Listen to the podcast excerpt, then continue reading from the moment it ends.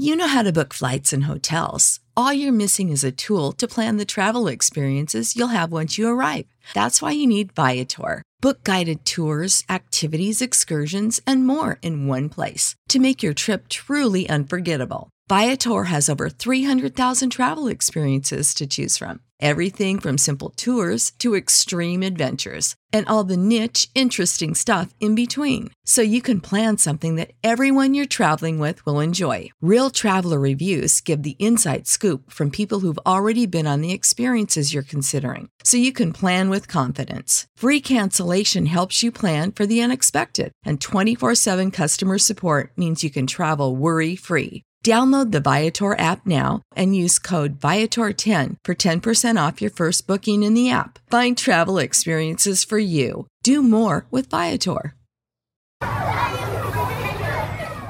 Welcome to On Boys, real talk about parenting, teaching, and reaching tomorrow's men. We're your co host, Jennifer L.W. Fink of BuildingBoys.net and Janet Allison of BoysAlive.com. The big question we address here on this podcast is how to grow great men. It's right there in our tagline real talk about parenting, teaching, and reaching tomorrow's men. And that is why I am so excited to talk to today's guest. He has written a book that directly talks about this question. Michael C. Reichert is with us today, and he is the author of a recently released book called How to Raise a Boy the Power of Connection to Build Good Men. He is also a psychologist, the founding director of the Center for the Study of Boys and Girls' Lives, and he is a dad and grandfather of boys. Michael, welcome. Nice to be here with you, Jennifer and Janet, and and and, and your listeners. I'm glad we're going to have this conversation. Really excited for it. I already told Janet this, and I think I may have mentioned it to you before, Michael, as well. But I love your book. I uh, had it sitting on my kitchen table, and my boys who are teenagers now, my 18 year old pointed at it and said, Isn't it a bit late? That's funny. I have a similar story, but it, it's a, it has a different outcome. I, I lead a group uh, at a boys' school outside of Philadelphia for 16, 17, and 18 year old guys. And we meet about every other week. Uh, it's a very powerful group but uh, uh, you know I, I, would share over the course of this year up to uh, april 9th when the book's release date was that i had a book coming out. I went into the group the last time we met just after the 9th and and boy after boy came into the room and said i'm reading your book i'm reading your book i'm reading your book. They're in wow. the book of course. But yeah it was very very powerful for me actually I, I didn't expect that there is a real hunger I think, among our boys, including our teenage boys, to be understood. That's, that's exactly what I was going to say. I, I, you know, I, I say a lot that in order to become a relational anchor for a boy, and every boy needs that, desperately needs that, uh, the boy has to feel known and loved by that person and listen to and jen yeah. and i talk about yeah. that a lot is that feeling of simply just listening without judgment, without yeah. our, you know, overlaying adult, you should, and if you only did this, but just to simply hold space and listen is so crucial mm. and you talk about that in your book in so many different ways and yeah.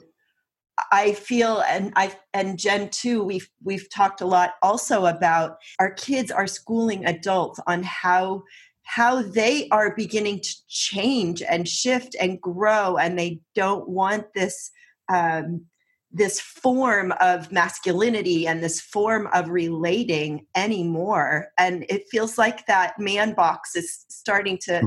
to move around a little bit and shift and break open well i think i think you know I, I, there's a california health study that I, I cite in the book 2015, they found that 25% of the teens that were surveyed identified themselves as gender nonconforming. And yet, what I would argue is that the man box is as alive and well, as robust and consequential as it's ever been. Yes. I just think it's chafing more. Boys are are pushing more for more freedom to be themselves And I think we parents are beginning to get that we have to do something different. And yet, so many of us are struggling to figure out what yeah. that is. And That's this right. this is where your book comes in, obviously. I mean, yeah. frankly, if we were all collectively doing a great job of raising our boys, you wouldn't have had to write the book and we I wouldn't would have, have a market. podcast. Right? yeah. Right. Yeah, yeah, yeah. You know, Michael, I want to um, highlight one aspect of your book that you brought up, a very telling example of these polar extremes that we're talking about of the kind of standardized masculinity that that extreme version you called it of entitlement and self-centeredness and that violent male identity contrasted with these three men who you spoke about in this attack and our listeners may or may not know that I live in Portland, Oregon. And just about two years ago, right about now, there were two women, young girls, riding on our MAX train, our public transit. And one of them was wearing a hijab.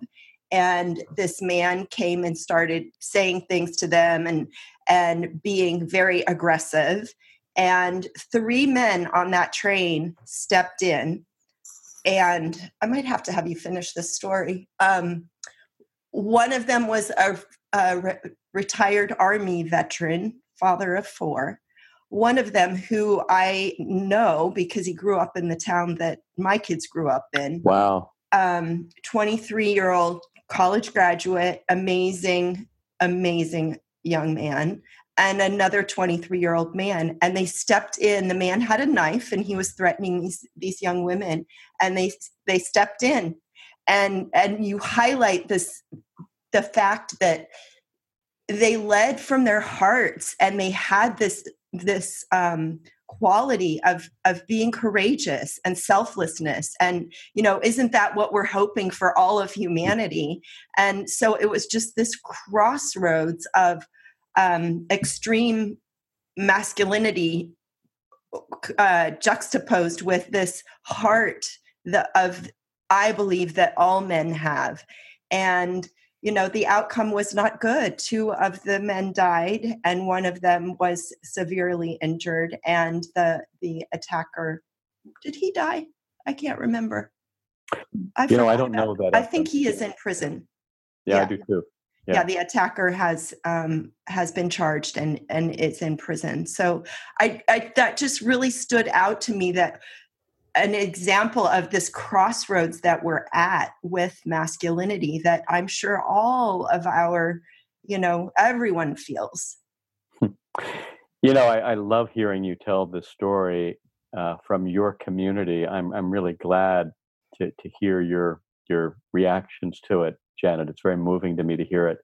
You know, we are one of the buzz phrases that you hear a lot whenever we talk about boys, men, and masculinity is this phrase toxic masculinity. And folks would ascribe to that attacker an extreme uh, uh, version of toxic masculinity violent, entitled, um, racist, etc. And I say that Absolutely. There are bad behaviors that are outcomes of the boyhood that we've designed and that we manage. But I think it's a confusion. I think it's misleading to attribute the problem to masculinity itself.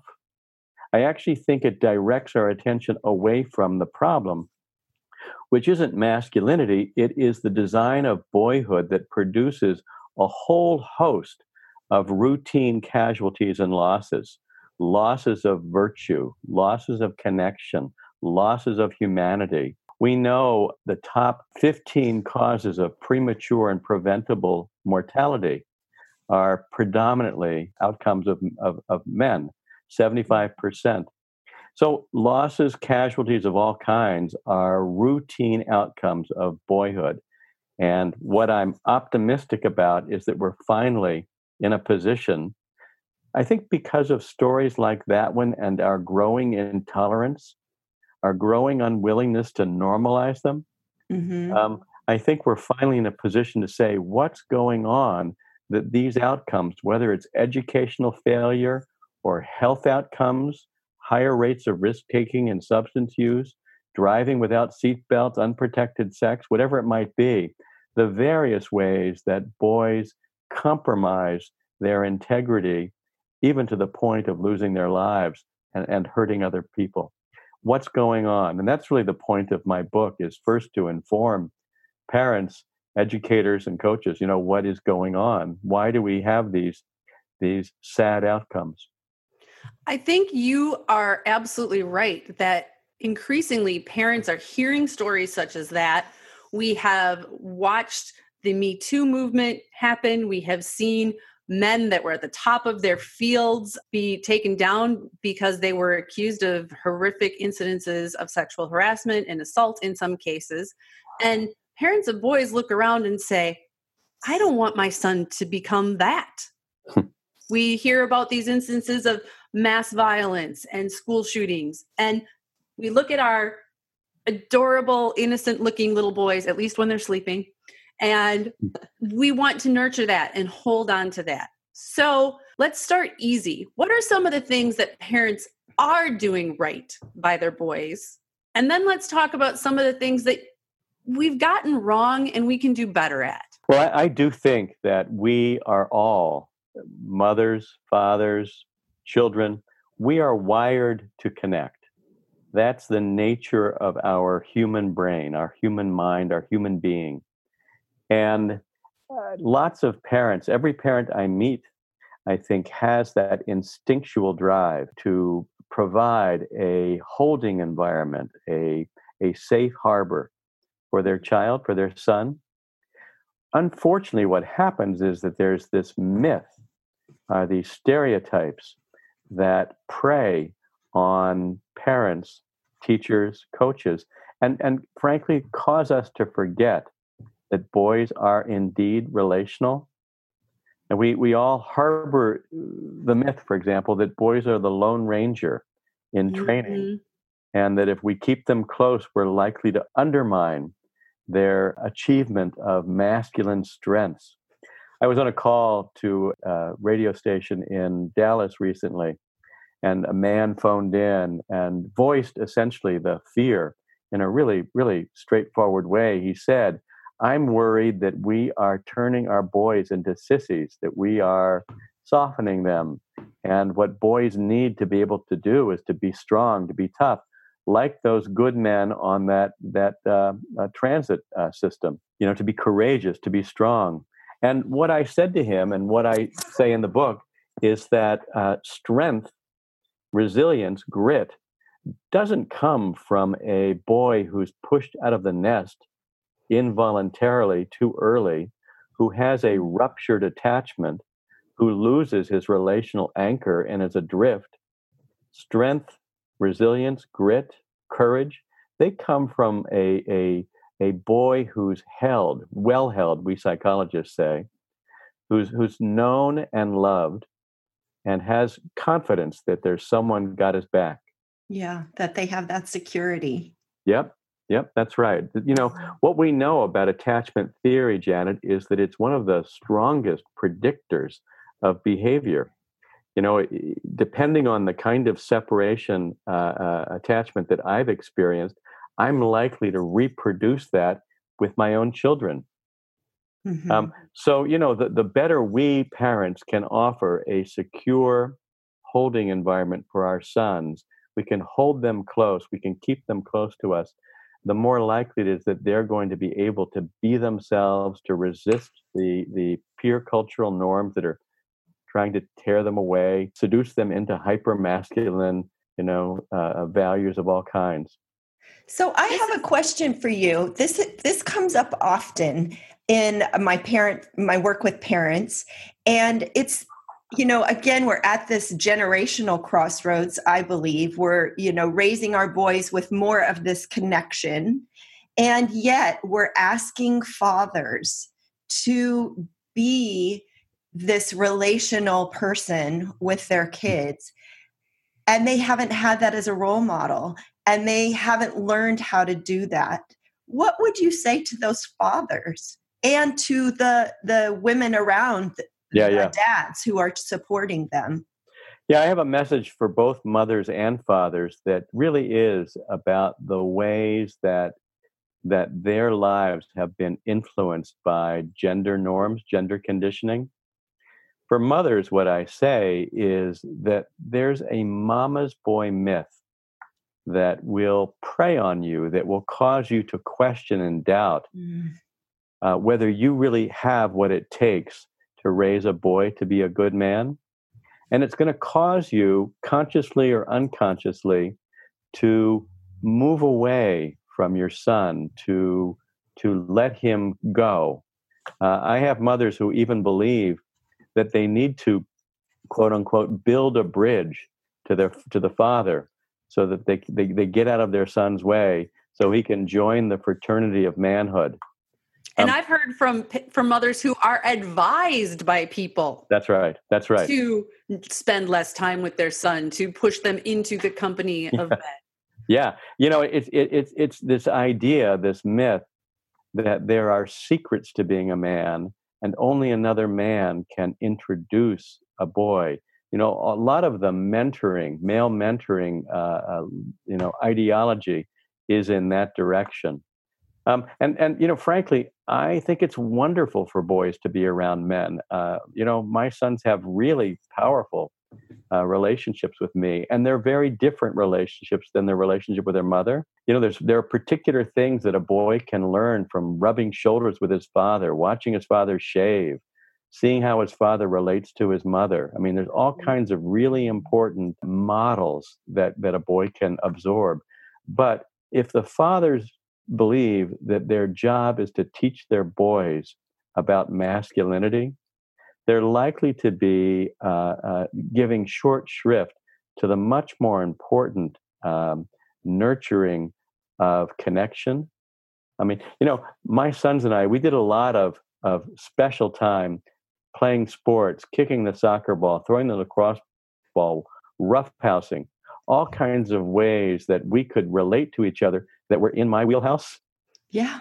But the point really was we were spending time together. I wasn't trying to teach them anything. I was simply trying to enjoy them and be close to them. Um, what I say to mothers is, is don't buy the myth. Hold your sons close. If you want your sons to hold on to themselves, you have to hold on to them yourself. And what I say to fathers is, you know, don't believe that the most important thing you do with your son mm-hmm. is provide him some secrets or some exhortation to be a certain kind of way. That is powerful. You mentioned special time just now, and yeah. it's a topic that comes up in your book. For our listeners, describe what you mean by special time and why this is so important and beneficial for boys and, frankly, for their families. Yeah, so I, I described three strategies for enhancing connection, um, whether it's uh, uh, teachers and their stu- male students, or uh, parents with their sons, or coaches with their athletes.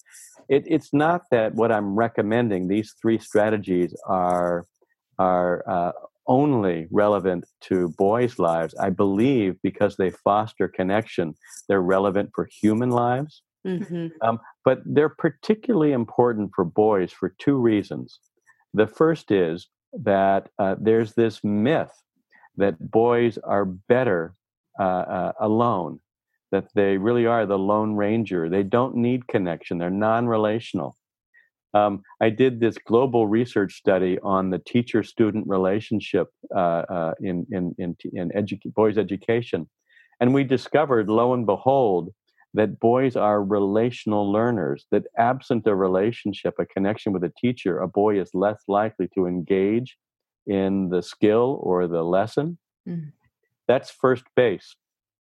Now, what was so striking to me about that was that nobody, none of the adults, not the two researchers who had between us had 50 years in hmm. education, not the not the not the thousand teachers that were teaching these boys grades six through 12 no one named boys as relational learners it took the boys to tell us that wow. wow.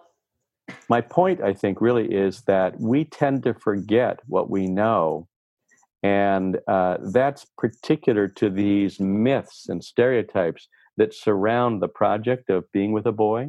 So the fostering of connection is is a is special relevance to boys. And and the second reason I think these strategies are so important is boys aren't necessarily going to make this easy. This episode is sponsored by ByHeart. Babies need to eat. And whether you breastfeed or bottle feed, use formula, combine all of the above, you need options. We wanted to let you know about ByHeart Baby Formula. ByHeart has a patented protein blend that gets the closest to breast milk. It includes two of the most abundant proteins in breast milk. And ByHeart actually ran a clinical trial comparing their formula to a leading infant formula and proved that babies on ByHeart have softer poops, less spit up, and easier digestion. ByHeart is also the only US made infant formula to use organic, grass fed whole milk. So if you need baby formula for your baby, consider ByHeart. New customers can get 10% off your first order by using code ONBOYS at byheart.com. That's B Y H E A R T dot com slash podcast, and it is 10% off your first order. Byheart.com slash podcast. This is a limited time offer, and additional terms and conditions may apply. We all know that vitamins can help fill nutritional gaps in our diet. But a lot of us don't like to take vitamins because we don't like swallowing pills. How do you feel about that, Janet? There's some days that I look at my vitamins and go, yeah, I should take those. I'll do it later. But I'll tell you what's changed. I have gotten easy melt vitamins. I have the D3 and I have the B12s and a multivitamin. And I just pop them in my mouth and they dissolve, and I don't have to think about swallowing a vitamin. Yeah, and you don't necessarily need water either to have on hand to get this big vitamin now. Yeah, no, and they taste good and they're sugar free. They melt quickly. The reason they melt is because of plants, not chemicals. Ah, plant based nutrition. For a limited time only, you can receive a free, free three month supply of Easy Melt Vitamin D3 with your first purchase. To claim your free D3, visit try.easymelt.com slash onboys. That's try, T-R-Y dot easymelts, E-Z-M-E-L-T-S dot com forward slash on boys. I can vouch for that one, Janet. Yeah. There you go, Jen. boys, boys are more likely to resist, to reject, mm-hmm. to complain, to be mean, to be avoidant, to be withdrawn. They're less willing to please in general. Mm-hmm. And is that I don't want to interrupt you. Um, no. Do you think that's partly because they're coming up in this culture too? Absolutely. They've Absolutely. gotten these messages that yeah, yeah. it's not cool to be close. So the corollary of the mama's boy myth is the boy who feels that his mom is actually trying to undermine him. She's trying to hold on to him and she's trying to turn him into a mama's boy, and he's likely to get teased by his peers. Mm-hmm. Judy Chu, in her study uh, uh, that she writes about in her wonderful book, When Boys Become Boys, talks about uh, the journey from age four to age six and how many of the boys began to hide the fact that they still loved to climb in their mother's laps. Mm-hmm. They kept that secret. Mm-hmm. So, yeah, boys absorb this message and they enact it when they're out in public trying to play this, this part, you know. And uh, so, you know, between parents who feel rejected and scared, who believe the mask, and boys who also believe it, the, the, the more typical outcome is that boys get let go and they lose their relational anchors. Mm-hmm. So I recommend these three strategies. The first strategy is what I call listening or deep listening. The second strategy is the one you mentioned, special time. And the third one is a model for discipline called listen, limit, listen. Listening, by listening, what I mean, it, it's sort of, Janet, what you were saying earlier. You know, we need to communicate to our sons that we want to know them.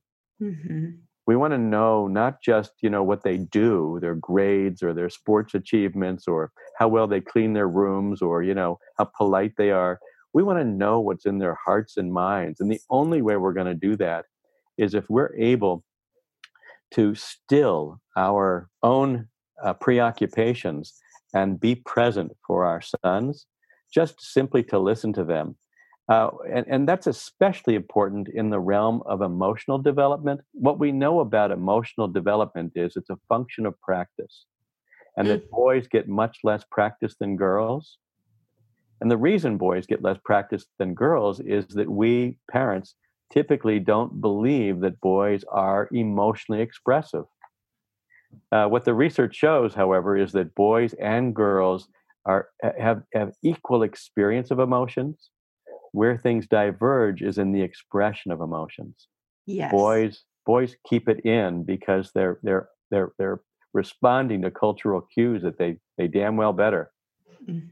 They're watching um, all of us all the time for is it okay? Is this accepted? Yeah and and in particular vulnerable feelings like fear or disappointment or sadness any emotion other than anger actually gets gets gets censored for boys so what we have to do is we have to create a space where we can be delighted with our sons not preoccupied not urgent not oh, not yeah. not prying not controlling not dominating but simply there and trust that that boys will test the reality of that but there's a force within them that is our ally in this project that they will open up once they discover that it's safe mm-hmm. you know this is the kind of thing that always seems so much easier to me when I'm reading a book or having a nice calm conversation with you and Janet. Yeah, yeah. It all becomes much more difficult when my actual children show up at home.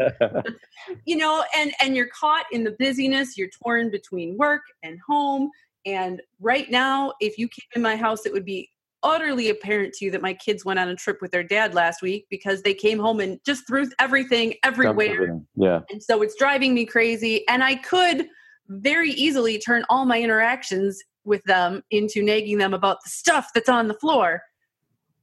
But somehow, we as parents need to give ourselves permission sometimes, I think, to let that go and sit there and be available to whatever your boy has to say, for instance, when he comes home after baseball practice, instead of jumping right to, hey, you left your underwear laying on the floor again. Mm-hmm. Yeah, yeah. That's your homework. And and I think it's good for all of us to recognize getting to those quiet places requires us to be less busy and requires us as the adults to you know turn off the radio when you're in the car and be okay with silence. I think we're so used to just having constant commotion and noise around us but that in that silence that may be an invitation to speak.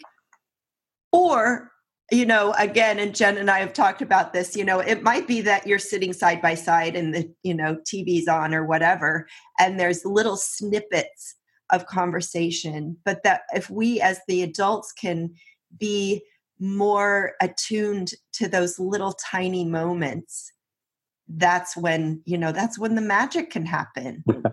Well there's a couple things i want to say. You use the word attuned and, and that's a really important word or an important concept because before a boy is going to go forward with spilling his guts he needs to feel you mm-hmm. and feel that you are present and that you are available emotionally to hear what he has to say.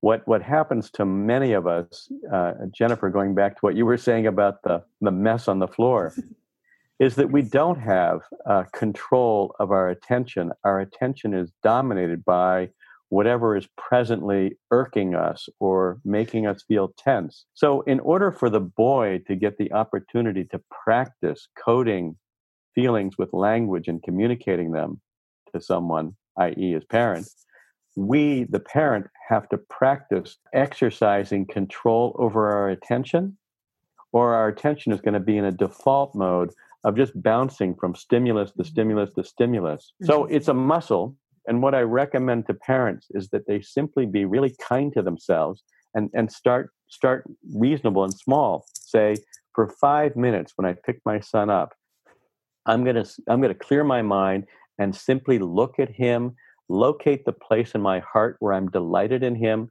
and I'm just going to be present. And I'm not to fill in the space.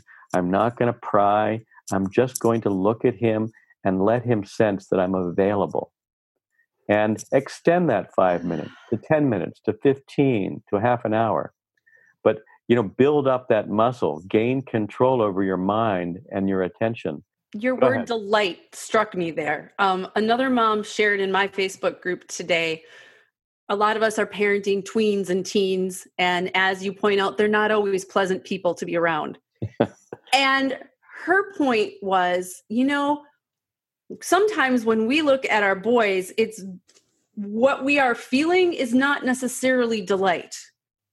But we as the parents need to recenter ourselves and take control because what if they're looking at us and they're not sensing delight and that's what they are responding to and her point was to look at it from the son's point of view from the boy's point of view yeah, yeah. and it underscores the importance of this inner work that we do as parents, the things that our kids can't see, won't see, and may not even realize for another 40 or 50 years. I was giving a talk to a group of parents, and, and uh, uh, we were talking about the Me Too concerns. Uh, it was toward the end of the talk, and one mother raised her hand and said, Let's be real. What we're all here primarily concerned about is that our sons not become assholes. And everybody, everybody cracked up. I have a blog post about that. and and you know the truth is that our boys pick that fear up for sure, and yeah. and we call it uh, the looking glass model of self concept development. But basically, we are who we think others see us as, Yes. And this has been so proven in education, so many yep. studies yep. around that. You know, if a teacher thinks that you are going to be a failing student, guess what? You're going to be a failing student. That's right.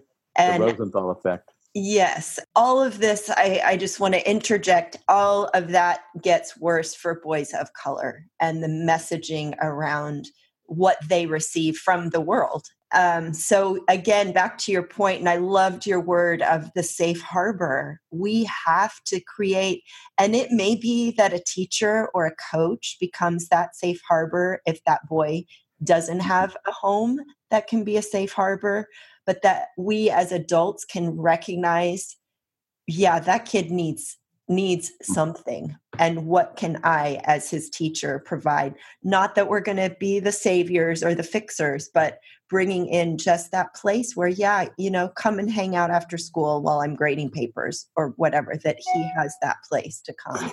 That's a um, that was one of the most stirring uh, findings in our research about the uh, student teacher relationship janet.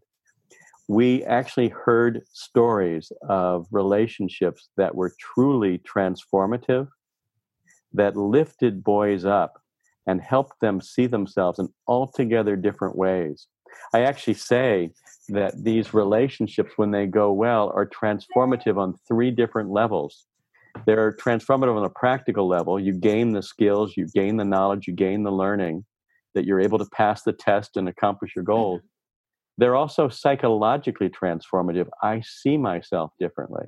I didn't know I was a poet. I didn't know that mm-hmm. I could run that fast on the track team. Mm-hmm. And and most importantly, I think they're transformative existentially. I discover I'm not alone, that there's mm. somebody I can count on. Somebody's going to be there for me. And yeah. that changes that changes what we call mental models. Mm-hmm. So if a boy has had a ruptured attachment, if he's been terribly abandoned or disappointed at home, and he simply doesn't trust anyone, he's come to believe that people can't be depended on. It's possible for a present relationship with a teacher or a coach to change that and for the boy to learn that indeed this world is different than I thought it was. And his whole life trajectory changes at that point. I love all of the hope that is in your book. For one, and, yeah. and I picked this up right away. Um, I'm divorced, and so I was, you know, raising my boys. Their dad was still involved, but divorced mom um, for a number of years. And you are one of the very few voices saying, "Hey, moms, you can do this job."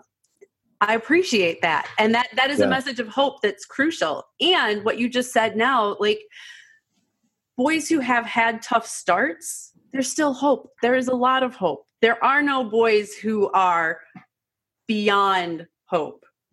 We can make this better for everybody.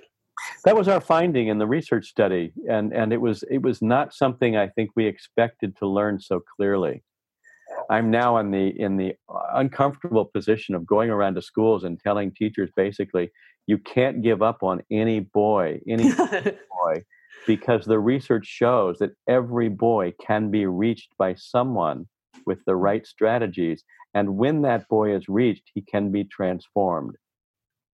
So it's the right strategy, it's the right approach that makes the difference, and you know that's the that's the trick here and and what I say in the book is it really does begin with listening, with carving out blocks of time and deciding that we're going to follow the boy's lead. We're not going to dominate him and require him to fit to our comfort zones. We're not going to teach him something. We're going to actually allow him to teach us about himself. And what boys often will do at the beginning of that special time project is they'll test it. Mm-hmm. Mom, are you really able to put put aside your concerns? Are you sure you're not going to wind up just lecturing me or complaining about me or tuning me out or going to your phone? And you know, once the boy establishes that indeed mom is going to be with me because she really enjoys being with me as I am, there's no need to modify me in some way or fix me in some way. She just likes to be with me. I'm going to feel safer and I'm going to open up and use that that powerful time to reveal myself to her. I'm going to come away feeling better known and better understood. Obviously, you know a lot about boys on a lot of different levels from a lot of angles. Um, your background in psychology, your profession, you grew up as a boy. And yet this is all difficult to put into personal practice. So i'm willing to bet that things didn't always go smoothly when you were parenting your own sons. And now you have now you have grandsons. Um, yeah, yeah. how has the hands-on experience of living with boys further enhanced your understanding and challenged you frankly yeah i could go into long detail about that for sure. But what i would what i would say maybe in a in a short way is this. What boys don't need is a perfect parent. Thank god. Yeah. You know they don't need they don't need perfection and and, and every relationship of every kind cycles routinely through periods of connection disconnection reconnection that's true of my relationship with my sons my grandson my wife clients at my, in my office yeah. what's important isn't maintaining a steady perfect connection because that's just unrealistic and uh, you know not not going to happen what's important is for the adult whether it's the teacher or the parent to recognize that their job is also to be the relationship manager and if the relationship has gotten disconnected or weakened in some way, if it's broken down in some way, it's the parent or the adult's job to fix it. Our keeping coming back is the thing that communicates to the boy that indeed we're in it, we're with them. Yeah, they derive they derive more uh, uh, meaning from the fact that they can see it's hard for you that you are distracted. They know that you're stressed. You're a single mom and you've got way too much to do and too little help, but that you keep carving out time to be with them. Uh, that they're that important to you, that they're that much of a priority to. you. Boy, is that going to make a difference. Amen. yes. Amen. There's that hope again. And there's yeah. me still at ground zero, just hoping this all comes true in the end. I yes. I can promise you it comes true. I can promise that. I tell you, it, it's just it's just there is this fundamental reality to who we are as human beings. We are relational, we're wired to connect. Mm-hmm. And when we don't find the connection we need, we do not flourish. But when we do, we're actually able to be the good, empathic, virtuous men that we're wired to be. And this is a good place to interject because I don't want to leave that story of the Max train yeah. without speaking to what this young man said as he I'll I'll just say as he lay dying at the train that day. He said and this is this is I've seen it in quilts I've seen it on graffiti. He said tell everyone on the train that I love them tell everyone on this train that I love them. He could, in that moment of dying, his message was love and hope. Yeah, and, and, and you know, there's different ways to, to respond to that, of course, but how I think about it is he knew that's who he was. Yes. And that's what's so important. He knew that's who he was. That's what he had to give to the world. Mm-hmm. And that is, I think, what uh, what healthy masculinity looks and sounds like. Mm-hmm. Mm-hmm. And I can I read the poem that the poet wrote? Yeah, that'd be after great. he oh my gosh. So the third man was a 20 21 year old poet and he had emergency surgery. He had a um, stab wound that barely missed his jugular. And as he was released from the hospital, he offered this poem that you included in your book that he had composed. And he said, I am alive. I spat in the eye of hate and lived. This, this is what we must do for one another. We must live for one another. And we will include his name in the sh- we'll include all that in the show notes yeah that's great yeah you know, Janet, the the thing I would say maybe on closing here is that um, you know, counterposed to this notion of toxic masculinity are stories like that, and there are so many more stories like that than negative stories. Mm-hmm. But you know, positive masculinity is is everywhere in our lives, and it moves us to tears when we see it because. Janet and I are both wiping our yeah, eyes over yeah, here. Yeah, You know, because it is so powerful, mm-hmm. so much goodness. Um, yes. We depend upon it, and I just think that that you know, in terms of answering the question, what goes wrong, it's it's developmental science 101. If we violate boys' basic natures, bad outcomes will ensue. If we meet their most basic needs, they're likely to wind up connected to their hearts, connected to their virtue and their goodness. I think that's a perfect ending right there, Janet. Oh. wow. Oh, Michael. we will definitely include, you know, link to your book in the show notes um, and your website. I know that you've been going around and doing speaking. Is that up on your website as well? The calendar of the events? Yeah, yes. no, no, I, I, haven't put it up there, but um, it's fine for people to reach out to me through the website. Okay, okay. okay. Wow. And, uh, it's great talking with you both. And oh and my I, gosh. I'm, I'm so glad to actually connect with someone from Portland that, that shares that resonance that I had with that story. Yeah. Thank you, Janet. Yeah. There's a whole lot of people in Portland that Yeah, I'm really glad to that know that. Resonates yeah. for. Yeah, yeah. A lot. It certainly resonated to many of us across the country. Yeah. Yeah, and I'm, i actually went and took pictures yesterday, yes. and we'll include those in the show notes. Wow. Also. We will certainly be spreading the word about your book. It's a, it is beautiful. And Thank you so much, both of you. I'm Great so glad that your voice has come on the national scene because we needed it. Well, thank you. It's great yes. talking with both of you. Okay. Thank you so Take much. Care. Thanks Bye-bye. for being here. Bye.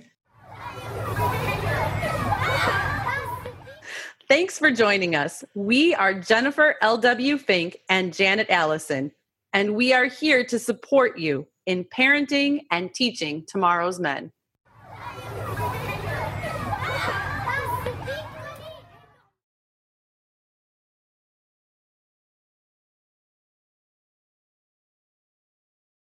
You know how to book flights and hotels. All you're missing is a tool to plan the travel experiences you'll have once you arrive. That's why you need Viator. Book guided tours, activities, excursions, and more in one place to make your trip truly unforgettable. Viator has over 300,000 travel experiences to choose from. Everything from simple tours to extreme adventures and all the niche, interesting stuff in between. So you can plan something that everyone you're traveling with will enjoy. Real traveler reviews give the inside scoop from people who've already been on the experiences you're considering. So you can plan with confidence. Free cancellation helps you plan for the unexpected, and 24 7 customer support means you can travel worry free. Download the Viator app now and use code Viator10 for 10% off your first booking in the app. Find travel experiences for you. Do more with Viator.